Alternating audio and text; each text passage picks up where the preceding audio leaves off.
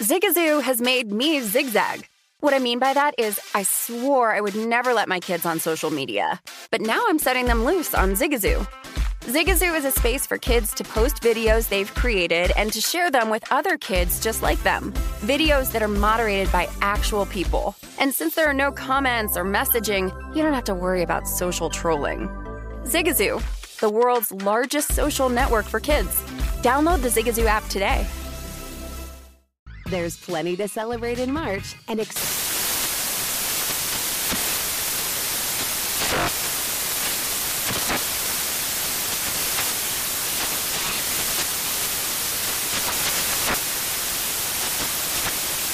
National Craft Month with the perfect pizza at home class from Craftsy. And anytime is right to listen to iHeartRadio's iHeart Country Radio. Discover more shows and movies for free.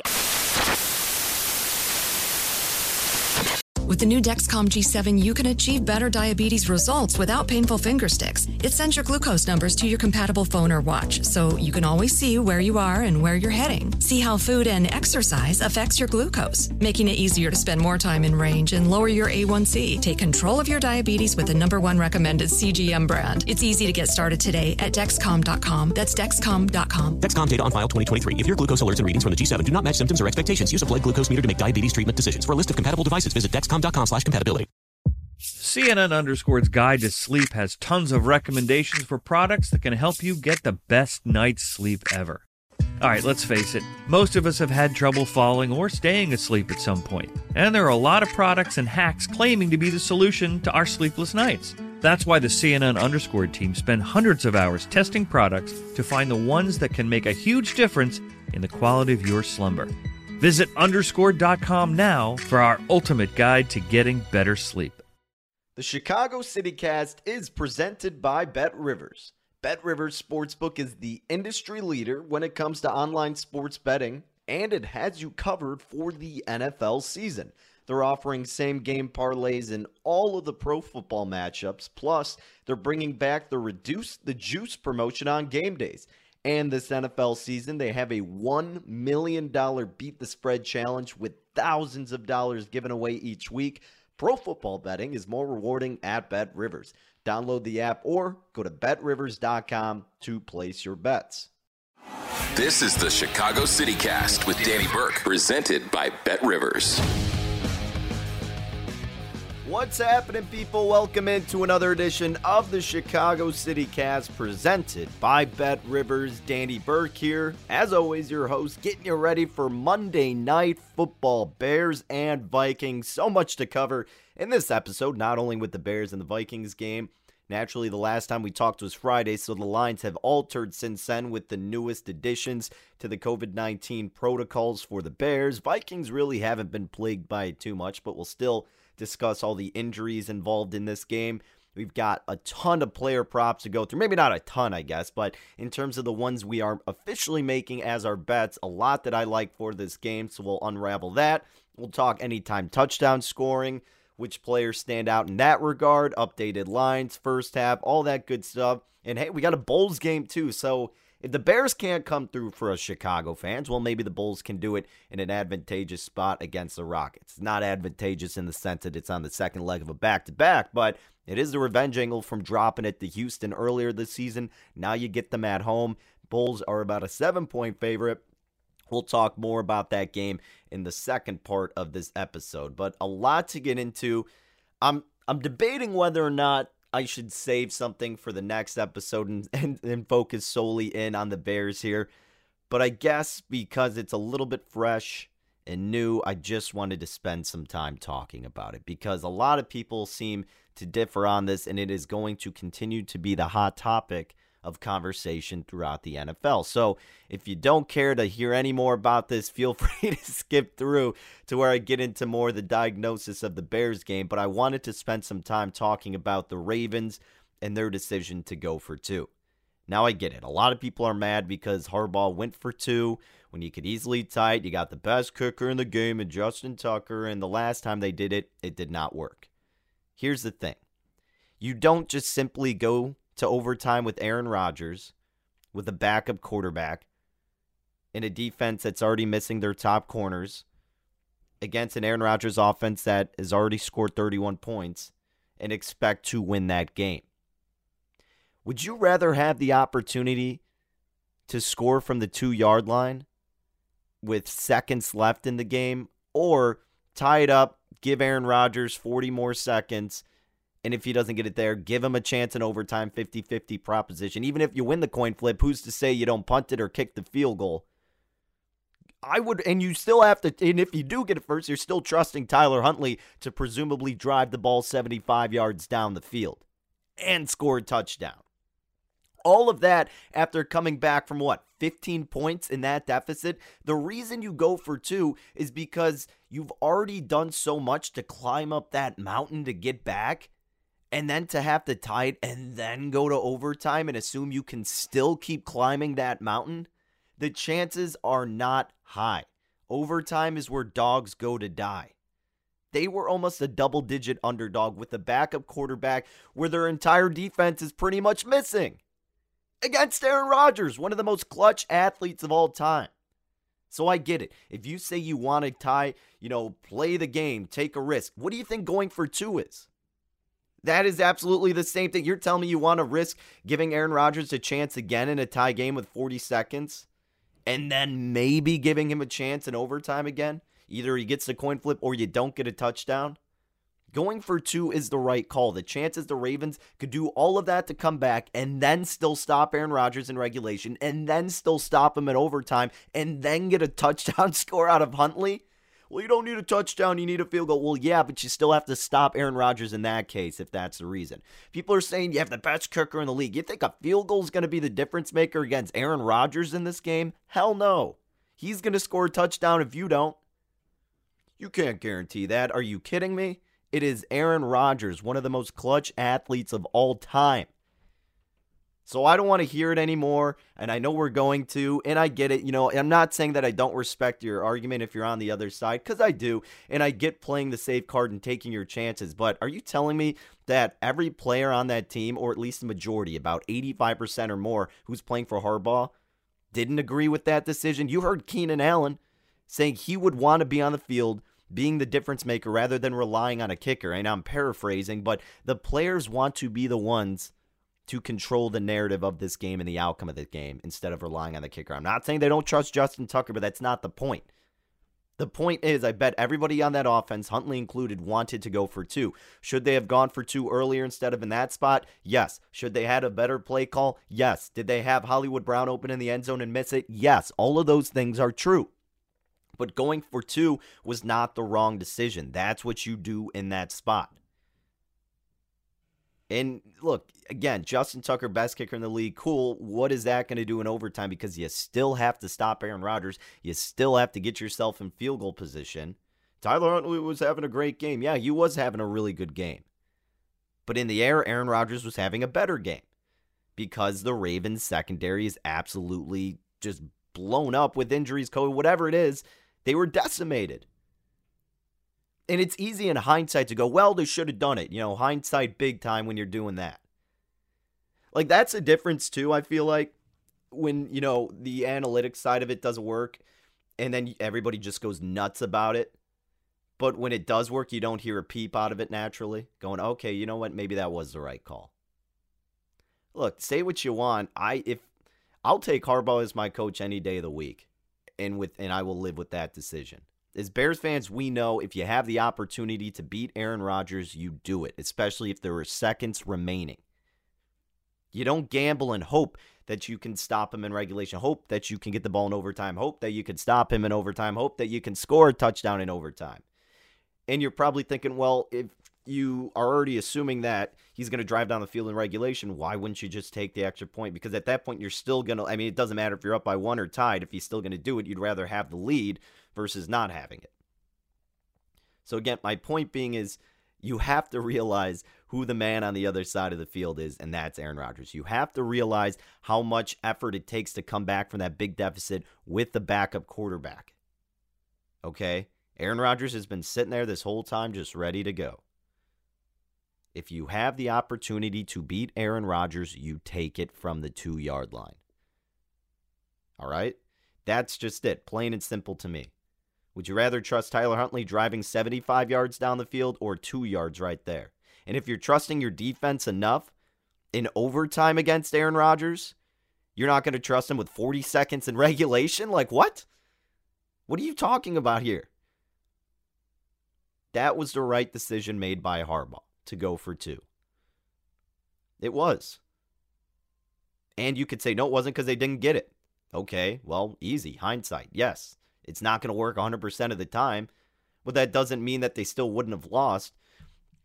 And a good tweet, I actually retweeted this earlier, um, involving just, I mean, it, all the tweets about this are hilarious, but Aaron Schatz, who does DVOA, I believe he was the creator of it, of uh, Football Outsiders. Yeah, and so he's just obviously one of the top guys with analytics, always use DVOA. We reference it a lot.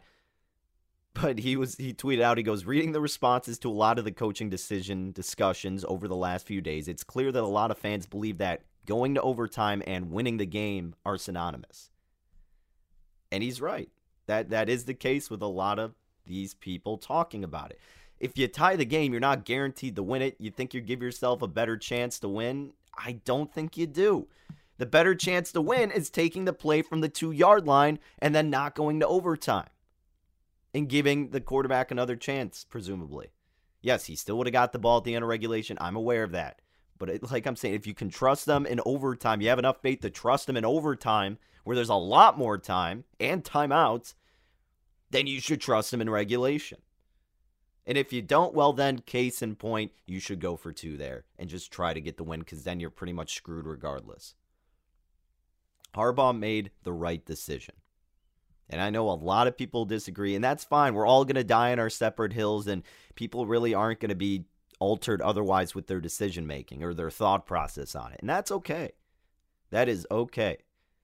And there are right times to do it and wrong times in terms of when you're actually taking it into context. Like if you want to make the argument, well, you go for two if you have Lamar Jackson and maybe not Tyler Huntley. I don't fully agree with that, but I understand the basis of that argument more. I mean, Huntley was playing well enough. He got you to that position. And again, if you're going to trust him in overtime, you could probably trust him from the two yard line. It's a hot topic, and I love slash hate the debate around it because it's hysterical, it's comical, and both have legitimate reasons and cases to each side. But there's a reason why there's analytic departments. There's a reason why these guys are crunching these numbers and doing this research. They're not just guessing and they're not just hoping for the best. Like there are statistics to back it.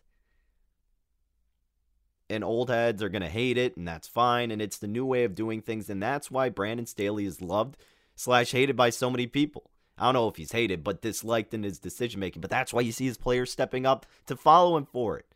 Keenan Allen saying, no, we were fine with those decisions. And, you know, I know everyone's ragging on him at the end of the first half, and that might be true. I mean, there are some right times to do it and wrong times to do it. But for, but for the most part, and especially against Aaron Rodgers, when is settling for an extra point, tying the game, or kicking field goals going to beat a guy like Aaron Rodgers?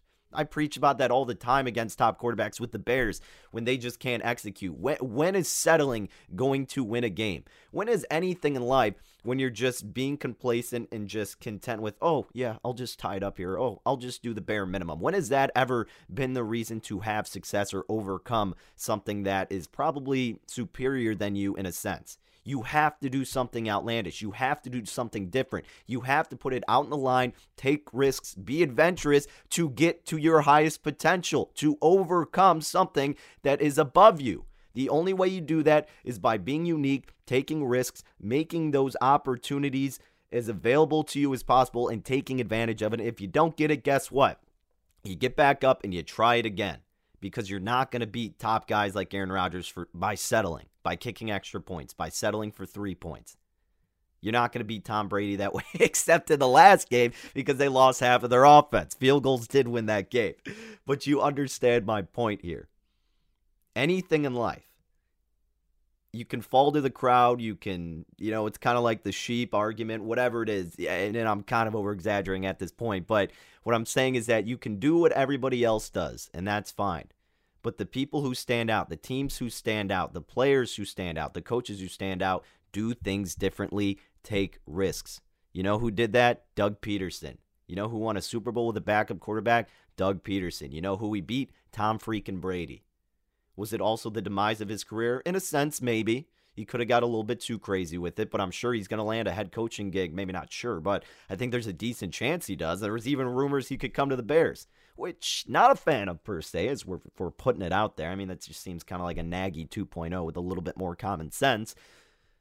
But that's the thing. You don't beat a guy like Tom Brady if you're Doug Pederson without doing crazy things like he did with a backup quarterback. And that was the Ravens situation in a sense.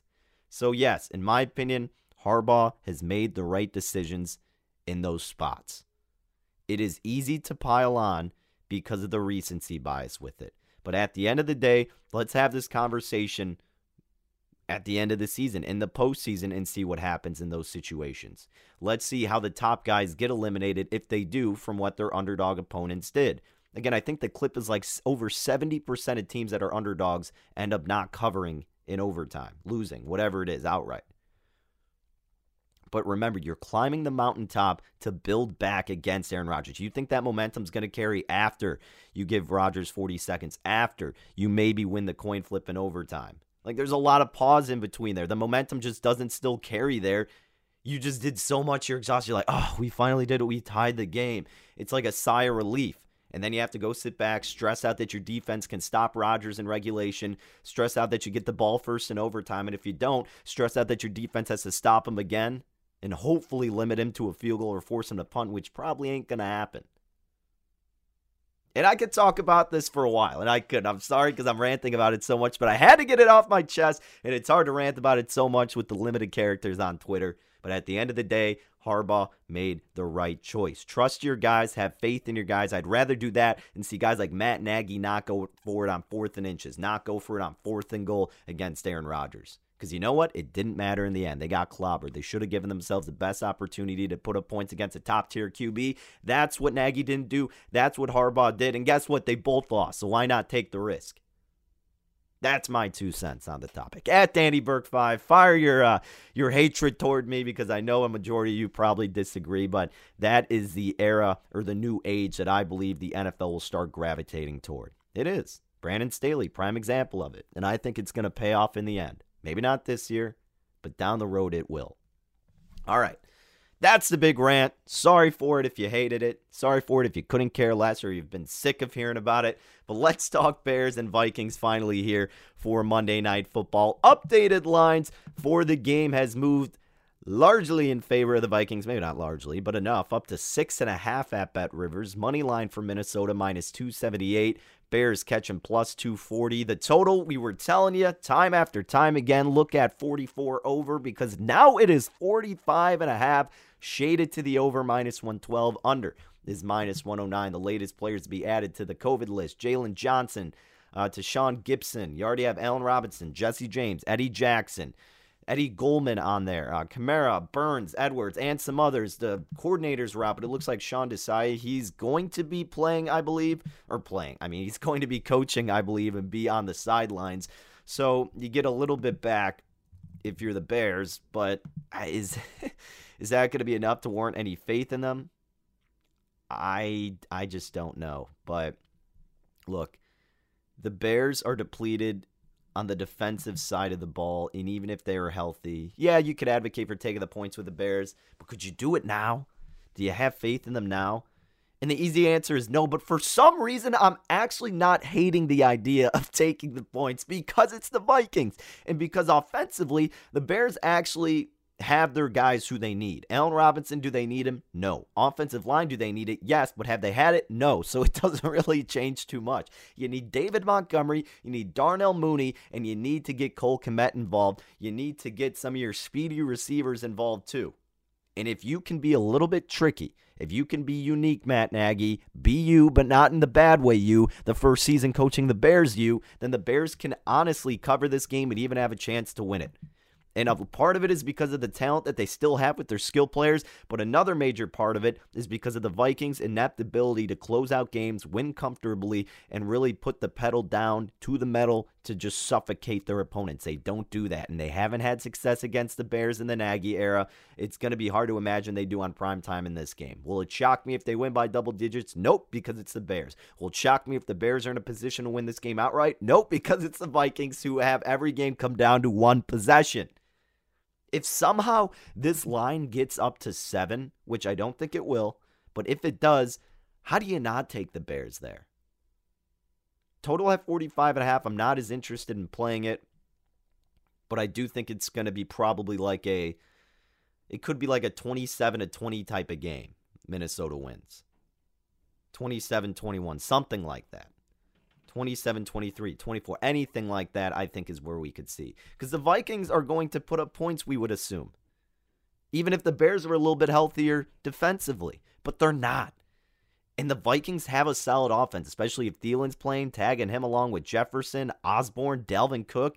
Mattison. it's fine. Dalvin looked great in the last game. It's not a short week for them, or it wouldn't be anyways. They had the long week, long week, excuse me, because they played on Thursday, two Thursdays ago. They're ready. They're t- they're sick of this narrative in every game being close. They will go and try to keep pushing down the pressure. But does that mean you should lay six and a half? I don't know. Maybe you tease them down is probably your best route if you want to bet Minnesota. Updated numbers on the first half, really quick. We talked about the first half three way line. The Vikings were like minus 157. Now they're minus 182. So hopefully you jumped on it earlier if you did, which we discussed on Friday. The Vikings are 8 4 and 1 on the first half money line. The Bears this season are 6 and 7. Spread is still the same, 3.5 in favor of Minnesota. Bears covering 3 in the hook this year are 7 and 6 ATS, though. Vikings, if they were laying 3 in the hook, 6 and 7 ATS. Total points for the first half. That altered, moved up from 22.5 to 23.5, now shaded to the under minus 124. Vikings have gone over 23.5 first half points in 6 out of 13 games. Bears have still only gone over it at 3 out of 13 games. With the number at 22.5, though, this is how big it changes. If the number was set at 22.5, which it was on Friday, the Vikings would be 8 and 5 to the over. Okay. Now that it's at 23 and a half, they're six and seven, two game difference. So keep that in mind. 23, somewhat of a significant number in the first half, at least for Minnesota, it has been. Total points for each team. Bears still at nine and a half, which they've gone over in five out of 13 games, but the Vikings have allowed opponents over this mark in 10 out of 13 games. Vikings first half team total points bumped up from 12 and a half where they were 8 and 5 to the over, now at 13 and a half. Again, a two-game difference, they are 6 and 7. Bears have allowed opponents over this mark in just 4 out of 13 games. Because remember, you take off the Rams game who had 13, so another favor on the side of the Bears potentially. I still lean over with the Vikings to get 14 points, minus 113. Obviously, a 12 and a half would be a lot more ideal because we love that a lot, but I, I, still think you lean over with the Vikings. With the first half total, I'm not in love with it as much anymore, one way or the other. I still think the Vikings probably get up to a lead, but I'm just not. I'm kind of switching my mind on the overall sense of this game because I'm thinking the Bears could actually have a pretty good offensive performance. Does that mean I'm backing them to do so with their team total in the first half or full game? Hell no but there's something in the back of my mind that thinks that that could be the case. So I'm really not loving anything as much in the first half at this point. But let's talk anytime touchdown scores. I'll talk about this on my show Rush Hour too if you want it. Um, if you just want more updated numbers to a more extent, get other people's thoughts with a guest on my show, etc. 5 to 6 p.m. Central Time on VSiN and many other outlets, like I always state, at Danny Burke 5 on Twitter for more info. But look, anytime touchdown scores to keep in mind. Two interesting notes. Bears, have allowed 24 passing touchdowns to their opponents this year, but they have only thrown 12 themselves. The Vikings have 27 passing touchdowns offensively. So who do we look at for an anytime touchdown for Minnesota? Justin Jefferson, the big man. Yes, you could. He's got eight touchdowns this year, but you're laying a price with him for an anytime touchdown, which I don't like to do, and I avoid that. Thielen, if he's healthy, he does lead the team in receiving touchdowns with 10, plus 185 for an anytime touchdown. Big red zone threat. His favorite target, Kirk Cousins, is Adam Thielen. If you're getting plus money and he's playing, look for him plus 185. Also, if you just want some more value in a guy who could be a red zone threat, KJ Osborn, he's got four, plus 210 anytime touchdown. So keep that in mind on the side of Minnesota. As for the Bears, Montgomery In three career games versus Minnesota, he has three rushing touchdowns. This season, he has four rushing touchdowns, and the Vikings have allowed 12 rushing touchdowns to opponents this season. And because you're still getting a little bit of plus money with Monty, I think considering him plus 112 anytime touchdown could be a viable play. They got to filter the offense through him. They just have to in the first half. More on that later. Another guy, bigger value, been a bigger threat in the red zone. Seldom, but it happens. Jimmy Graham, plus 550 anytime touchdown. He's got two receiving touchdowns this season. Both have happened in the last two out of three games. He is getting utilized more so in the red zone. Vikings have allowed four receiving touchdowns to tight ends in the last four games. Your thoughts may be all over the place on Jimmy Graham. You want Cole Kmet to finally get his receiving touchdown. I get it. But plus 550 for a guy who's getting thrown in the end zone, too, hard to ignore. Maybe a little bit of lunch money, half unit, whatever you want, chump change. Whatever you're calling it, baby, Jimmy Graham could be the guy. Cole Kmet's a little bit over 3 to 1. That's still an interesting proposition to consider Cole Kmet if he could finally get his first one. Could happen. Justin Fields was like, I let me double check on Justin Fields. I think he was a little over two dollars, like plus two ten or something like that for any time touchdown score. And it seems like it would always be a good bet, plus 280. So it's good value. I wouldn't disagree if you liked it. But he does only have two rushing touchdowns this season. How much is he going to put his body on the line in the red zone? He'll probably need to, but I'm not really in love with betting that, but I don't think it's a bad proposition to, to lean that way. Team totals. We discussed this on Friday. Bears team total at 19 and a half, shaded to the over, minus 120. Bears have gone over that mark in 7 out of 13 games, and Minnesota have allowed opponents over this mark in 10 out of 13 games. The three opponents who didn't, Seattle got 17, Cleveland got 14, and Detroit got 17 in their first matchup. I could see going for the over, but again, I'm probably staying away from that one. I like the Vikings team total because when we were talking about it, it was 24 and a half. And I was like, man, if you get a 24 or lower and you're paying more for it naturally, I would be all over that. Well, now it's at 26 and a half. Shaded to the under minus 115 at Bet Rivers, the over minus 106. So the Vikings have gone over 26 and a half in 8 out of 13 games. When it was at 24 and a half, they have gone over that in 9 out of 13 games because they have gotten 26 once. But remember, the last 6 games the Vikings are averaging 30 points per game and the Bears are allowing about 30 points per game their last 7 games. But the Bears have held opponents under 26 and a half in 7 out of 13 games. Packers got 24 the first matchup, so something to keep in mind. It was pretty close. Ravens played without Lamar Jackson, so maybe those numbers could be a little bit different. It would be a little bit more different because the Ravens, remember, got 26. So if it was at 24 and a half, it would be just 6 out of 13 games. I think we see at least 27 points from the Vikings. So I would lean over, but man, I really wish we got that 24 and I would have paid more for. I probably would have paid like a buck thirty for it at the highest, but we didn't, and it is what it is. We'll look for an in-game betting opportunity there. All right, uh, let's talk a little bit of props here, and then in the second leg of this episode, we will we'll talk some bowls. We'll give our final predictions and just recap all our best bets. But I might as well cap off this first part with some props for Monday Night Football. David Montgomery. I'm thinking he has a big game. I'm thinking he needs to have a big game. The Vikings rank 26 in DVOA run defense. They are allowing 130 rushing yards per game and allow the second most yards per carry to opponents, 4.7. Why would Montgomery not get a brunt to the workload? Well, because Nagy refuses to use him in the right spots. We know this, but my goodness, I am praying that Nagy finally does it correctly. You have to, have to, have to use Montgomery efficiently, consistently in the first half. Your defense is banged up. Control the clock. Take advantage of the weaker part of Minnesota's defense. Keep your defense off the field. Let Montgomery control this game as you have done in the past, but in the wrong situations, this is the right one. Vikings have a pretty good pass defense. Run defense are abysmal. Now, this season, Montgomery's already averaging about 16 carries for 67 rushing yards per game. He's getting about 4.2 yards per carry. He's gone over this mark in just five out of nine games, but he's gotten shafted in several of them because of Nagy. Consider last week 10 of 42 overall in the game, but just had one freaking carry in the second half. Nine opposing running backs have gone over this mark versus the Vikings. It should be 10 after this game because I think Montgomery can at least get 60 plus.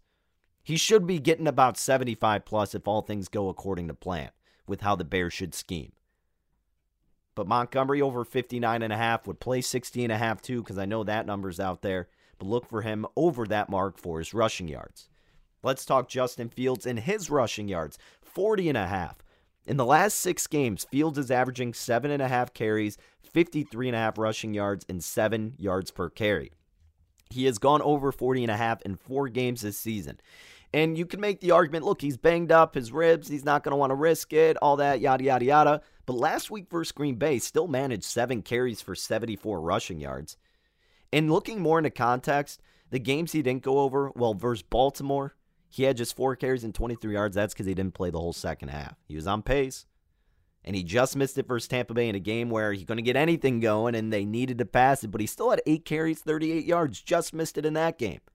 I'm thinking the Vikings will be a little bit more vulnerable. If their pass defense is going to be more successful, Fields is going to have to be creative and improvise somehow, use his legs, and create space that way. And if you hear the dog barking in the background, apologies. Uh, my sister's dog is a loudmouth, so uh, yeah, she's pretty vocal about Justin Fields and his rushing yards, clearly, for this game. Uh, pass completions for the Fields. I think this is an intriguing prop bet to consider.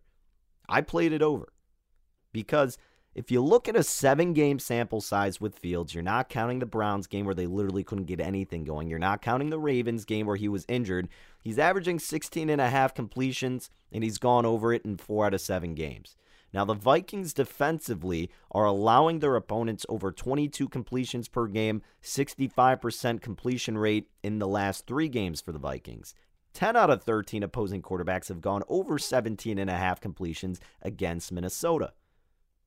Jimmy Garoppolo being one of them, and Baker Mayfield, I mean, they run a lot and they didn't need to pass it. Sam Darnold, I think, was the other one, and that's Sam Darnold, who got 17. But I think Fields is, yeah, the Bears are probably going to be trailing, and you will have to pass it. And you're getting a good bang for your buck on Fields. I know he doesn't cruise over by any means. There's a reason why it's that low, but I think this is a game where you could see him get about 19 to 20 completions. Let the kid sling it in the second half. Get a good mix of Montgomery and then Fields doing safe, precise throws. Fields over 17 and a half completions along with him over 40 and a half rushing yards. Let's talk Dalvin Cook really quick. His receiving yards prop is 15 and a half. If you look around some places it's like 17 and a half. I wouldn't play it over 17 and a half. That's the highest I'd go but the 15 and a half I did pay more minus 125. He's gone over this mark in 6 out of 10 games overall. However, he's gone over this more recently in the last 4 games and in that 4 game span, he's averaging 4.3 receptions and 33 and a half receiving yards. Bears defensively are allowing opposing tailbacks four and a half catches and 33 receiving yards per game. 11 opposing running backs have gone over this mark versus Chicago. He has gone over this mark in four out of five career games versus the Bears. No Mattison. Gallman, a new addition to the team. Cook is getting a majority of the throws. And yes, the Bears secondary is banged up, but if they can limit some of the threats downfield where all the focus is going to be, what does that open up? Checkdowns, Dalvin Cook. Screens, Dalvin Cook. Open space for Mr. Dalvin Cook. Dalvin Cook over 15 and a half receiving yards would play that up to about 17 and a half. All right, here's a prop that I really want to play, and maybe I'll just throw a little bit on it, but I don't like the price and I don't like trusting it, even though I should. But Darnell Mooney over three and a half receptions. Minus 148 was the cheapest number, and that's not cheap, of course. But it just seems like anytime I lean with Mooney in like the latter half of the season, it has not gone according to plan. But he is averaging four catches on over seven targets per game. He's gone over three and a half receptions in eight out of 13 games. And what is interesting to note is the difference when Robinson is not playing, which will be the case tonight. In games without Allen Robinson, being Baltimore, Detroit, Arizona, in those three games, Mooney has been averaging five catches, over 10 targets, and 90 receiving yards per game. Granted, two of those games, well, more than two, I guess, two and a half, were because of Andy Dalton being quarterback. But there have been spots where Fields, as we know, loves Darnell Mooney, but also every opposing lead receiver has gotten at least four catches versus Minnesota, except for the San Francisco 49ers, a game where they were just running the ball. Mooney should be able to get four. Keyword is should. But do I want to lay minus 148 to bank on a should with a guy who has had trouble dropping from time to time? against the Vikings pass defense that is pretty good. The answer is probably going to be no, I don't want to trust it, but I might end up doing like a half unit on it. Remember, we're betting more so to risk, not to win. So I'm not betting like 148 to win 100. I'd bet 100 to win whatever the odds of 148 would be, to be a little bit safer, just for an example. But I think Mooney, the safe bet, is over three and a half receptions. I'm just not rushing to lay that high of a price with a guy who can be volatile from time to time, but more so with a Bears offense that can be extremely viable. Can be. It is extremely uh, vi- volatile. Did I say viable? Volatile. Up and down, folks. Can't trust them. But that's the Bears offense.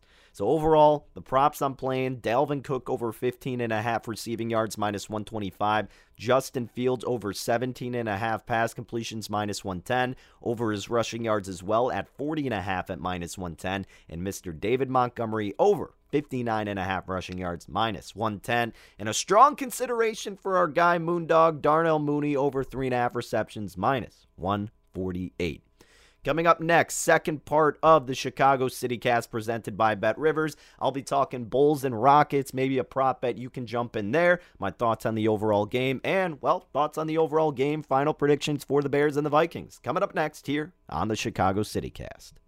Bet Rivers Sportsbook wants you to be in control of your football bets. That's why players love the same game parlays at Bet Rivers. Same game parlays let you mix and match player props and game bets and gives a payout boost to the winning combinations you want to root for. Bet on same game parlays at Bet Rivers. Download the Bet Rivers app or go to betrivers.com today. Not valid for any participant of the Illinois Gaming Board statewide voluntary self exclusion program. Must be 21 years of age or older. If you or someone you know has a gambling problem, crisis counseling and referral services can be accessed by calling 1 800 Gambler. 1 800 426 2537. The VSiN midseason football special is here, so put the VSiN betting experts to work for you. From now through February for only $99, you get daily best bet emails, 24 7 video streaming, along with betting splits for every sport, point spread weekly, plus in depth data and analysis, all on VSiN.com. Sign up today at VSiN.com slash subscribe and get everything we have to offer for the rest of the entire football season for just $99. That's VSIN.com slash subscribe.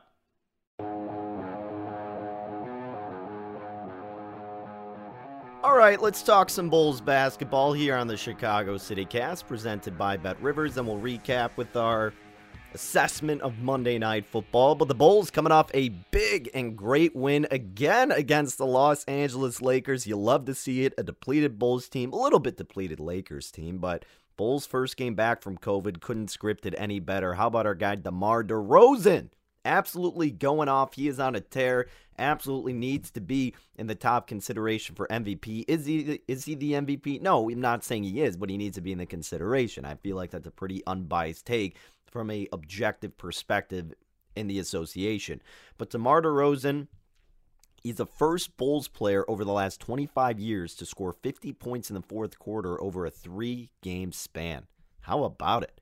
The dude is on fire. It is great to have him back. We need the rest of the crew back, but at least they have a favorable matchup this evening against the lowly Houston Rockets. But maybe not their they're not as lowly. I mean, they got on their winning streak, but look, they're two and three their last five games. This is a revenge spot for the Bulls, who dropped an embarrassing game against them on the road. What about a month ago at this point?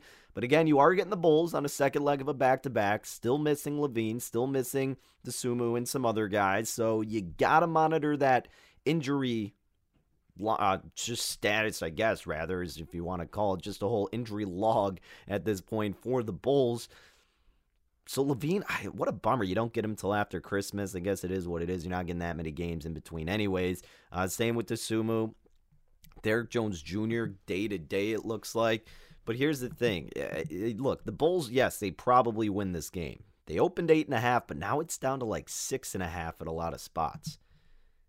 At Bet Rivers are six and a half point favorites, minus 265 on the money line. Totals at 222 and a half. That hasn't really moved too much. Um, look, how do you think the Bulls respond here? And if it was a normal situation, the Bulls probably go out there and dominate because of that revenge angle and because they're just a far and away better team. This could be, like I always say, and I beat the dead horse with it, but a great in game betting spot for the Bulls, more so than others because the sharper side clearly is taking the points with the Rockets, pushing the line down. So either be patient, wait to get a better number, or uh, being pre flop, or wait in game, see how the Bulls are looking. After all of COVID, with the limited players on the second leg of a back to back after a tough, deep game against the top team, and then jump in on it. This is another game where we, where we will see the adversity and resilience of the Chicago Bulls. And I think they will come through. But I also think there's a better betting spot to obtain, and that's going to be during the course of this event. So let's be a little bit patient here. But if you want something before the game, I'm thinking that there's a prop, maybe one versus the other for the Bulls that could be decent to consider. Let's look at our guy Alex Caruso, and you can do the player specials at Bet Rivers, points, rebounds, assists combined. Caruso's number is 19 and a half, shaded to the over, minus 127. Under is about even money. So with Caruso in last night's affair versus the Lakers, 17 points, 9 rebounds, 2 assists. Does that mean he's going to replicate that? No, of course not, but he has to do more because the Bulls just need him. They are depleted, as we all know. But also take into account the first matchup against the Rockets. He dropped 15 points, 4 rebounds, 2 assists. So he was at 21, the props at 19 and a half. He hasn't gone over it a lot, but he has had some decent situations. And more so when they need to rely on him, he will go over it or has gone over it. And this is absolutely one of those spots. So there's a reason why it's shaded to the over. You know he's going to get those um, assists. You know he's going to be gritty and get the rebounds. Not a lot, but enough to push it over. If you can get like 14 points out of Caruso, if you can bank on that potentially, then I think you're pretty safe getting the rest over. If you're looking at his points prop, it's 11 and a half, shaded to the under actually minus 127. He's going over that, let's see, one, two, three, four, five, six, seven times this year. Not a large sample size, but again, consider how the Bulls are depleted. Versus Miami, when they were banged up, he got 22. Versus Charlotte, 14 some recent games. At Houston, remember, he got 15 points. My point is, I think if you're looking for a prop, that might be the best one. And you could be like, well, what about DeMar DeRozan? Yes, we would all love to bet DeRozan's over, but now it's completely adjusted. 29 and a half, shaded to the under minus 127. Over is even money. It's not going to surprise anyone if he drops 30 plus, that's for sure. But coming off COVID, second leg of a back to back, numbers inflated, eh, it's kind of hard to want to bet it over. That's where it's listed at right now. So let's wait in game. And if you want a prop, consider Caruso over points, rebounds, and assists. In my opinion, that would be the top one 19 and a half to the over. But we'll wait for in game. Hopefully, we get one Chicago victory tonight at least. You probably care more about it being the Bears than the Bulls, but hey, for a legitimate playoff hope, the Bulls need it. We need it for our win total. Bear season's out the window, but it's different with a Bulls random game they're already depleted versus the Bears team that we just desperately want to see a win. All right, but that's my thoughts for the Bulls matchup against the Rockets. If you like any other plays that I should consider, feel free to tweet at me at Danny Burke5. Would love to hear it. Final prediction for Monday Night Football Bears and Vikings. I think I'm going to go with the Vikings get the job done. I think it's going to be a score of, I'll say 27 to 20, kind of like I said earlier. 27 20, 27 21, right around there, but the final score 27 20. Vikings get the job done. Bears keep it relatively close in the first half. I say relatively. I, well, or it could be a classic Vikings where they just go off and then let them back in. But I think the Bears, again, here's the thing.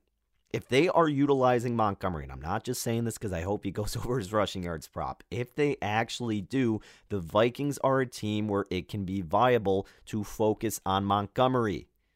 That will keep the game close against a team that already keeps every other game close. Let Montgomery eat. Come on, baby. And if they can do that, the Bears probably have a good chance of covering this game, but something at the end could happen bad, like the secondary inevitably getting exposed by the receiving threats that they have against a banged up secondary that's already getting exposed when they're healthy. It's too much offensive firepower for Minnesota with Dalvin Cook, Justin Jefferson, Adam Thielen, Osborn, Conklin. It's just too much. It's probably not going to be the same Kirk Cousins that we've seen in the past make terrible decisions because you don't have an Eddie Jackson out there. You don't have a Kyle Fuller out there. You don't have even a Jaylon Johnson out there. It's a new defense that Kirk Cousins can take advantage of. So, yeah, their offense will get the job done at the end. That's why we like a lot of their overs and the full game over, but you've kind of missed the best numbers as we stated earlier. But the Vikings will take care of business. It probably won't be comfortable. It never is. So that's why you maybe consider if you get a seven, take it with the Bears, or if you want to bet Minnesota, tease it down. But I'm loving those props that we discussed. Montgomery over 59 and a half rushing yards, Dalvin Cook over 15 and a half receiving yards, Fields over 17 and a half completions and rushing yards 40 and a half. Best of luck with anything you play, especially if you're following any of our bets, whether it's the Bears game, Bulls games, or anything else. Thank you, as always, for tuning in to another edition of the Chicago City Cast presented by Bet Rivers. If you want more up to date info on this game, be sure to follow my show Rush Hour 5 to 6 p.m. Central Time, Monday through Friday. VSiN.com, Fubo TV, Sling TV, the Xfinity app, YouTube TV, iHeartRadio, and the Marquee Sports Network at Danny Burke 5. You can follow me on the tweets. Please be sure to like and subscribe. You can get updated when the episodes come out so you get the info as soon as possible. But, guys, as always, very much appreciate you tuning in. Let's hopefully have a fun game where we could cash some winners, have a little bit of positivity around the Chicago team especially if you got that win total over, baby, or Bears money line. Let's hope for the best. Nagy, I'm putting a little bit of faith in you. Please don't prove me wrong, like you typically do. And we'll love you if you cash us some props, baby. All right. But like I said, enjoy the game. We will talk again tomorrow with our post game reaction. Not going to be immediate post game, but in terms of the next day post game. So we'll be excited to see what those what that reaction is going to be, I suppose. But until then, take care and best of luck, everybody. Hey Sarah, I loved that spring break vlog you posted on Zigazoo. OMG, you watched it? Yeah, it was so cool. I think you're so talented. Social media is only positive with Zigazoo, the world's largest and safest social media network for kids. In Zigazoo, all community members are verified kids like yours, and all content is fully human moderated. Try out Zigazoo this spring break. Download the Zigazoo app today.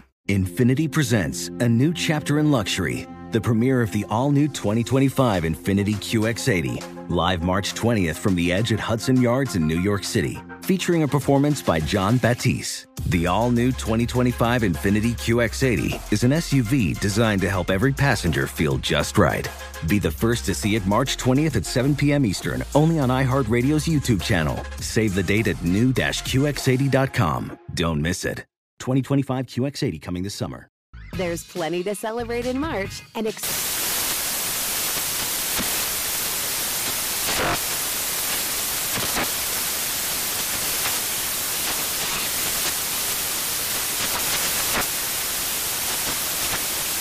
National Craft Month with the perfect pizza at home class from Craftsy. And anytime is right to listen to iHeartRadio's iHeartCountry Radio. Discover more shows and movies for free. As someone who lives for politics, when a major scandal unfolds, it was shocking. I have to know what were they thinking? Backroom deals, huge amounts of money, CIA secrets, sets off a firestorm in Washington, affairs. No way this guy's got a mistress. Corruption. I knew I was a dead man. Warning it's even messier than you thought. United States of Scandal with Jake Tapper, Sunday at 9 on CNN.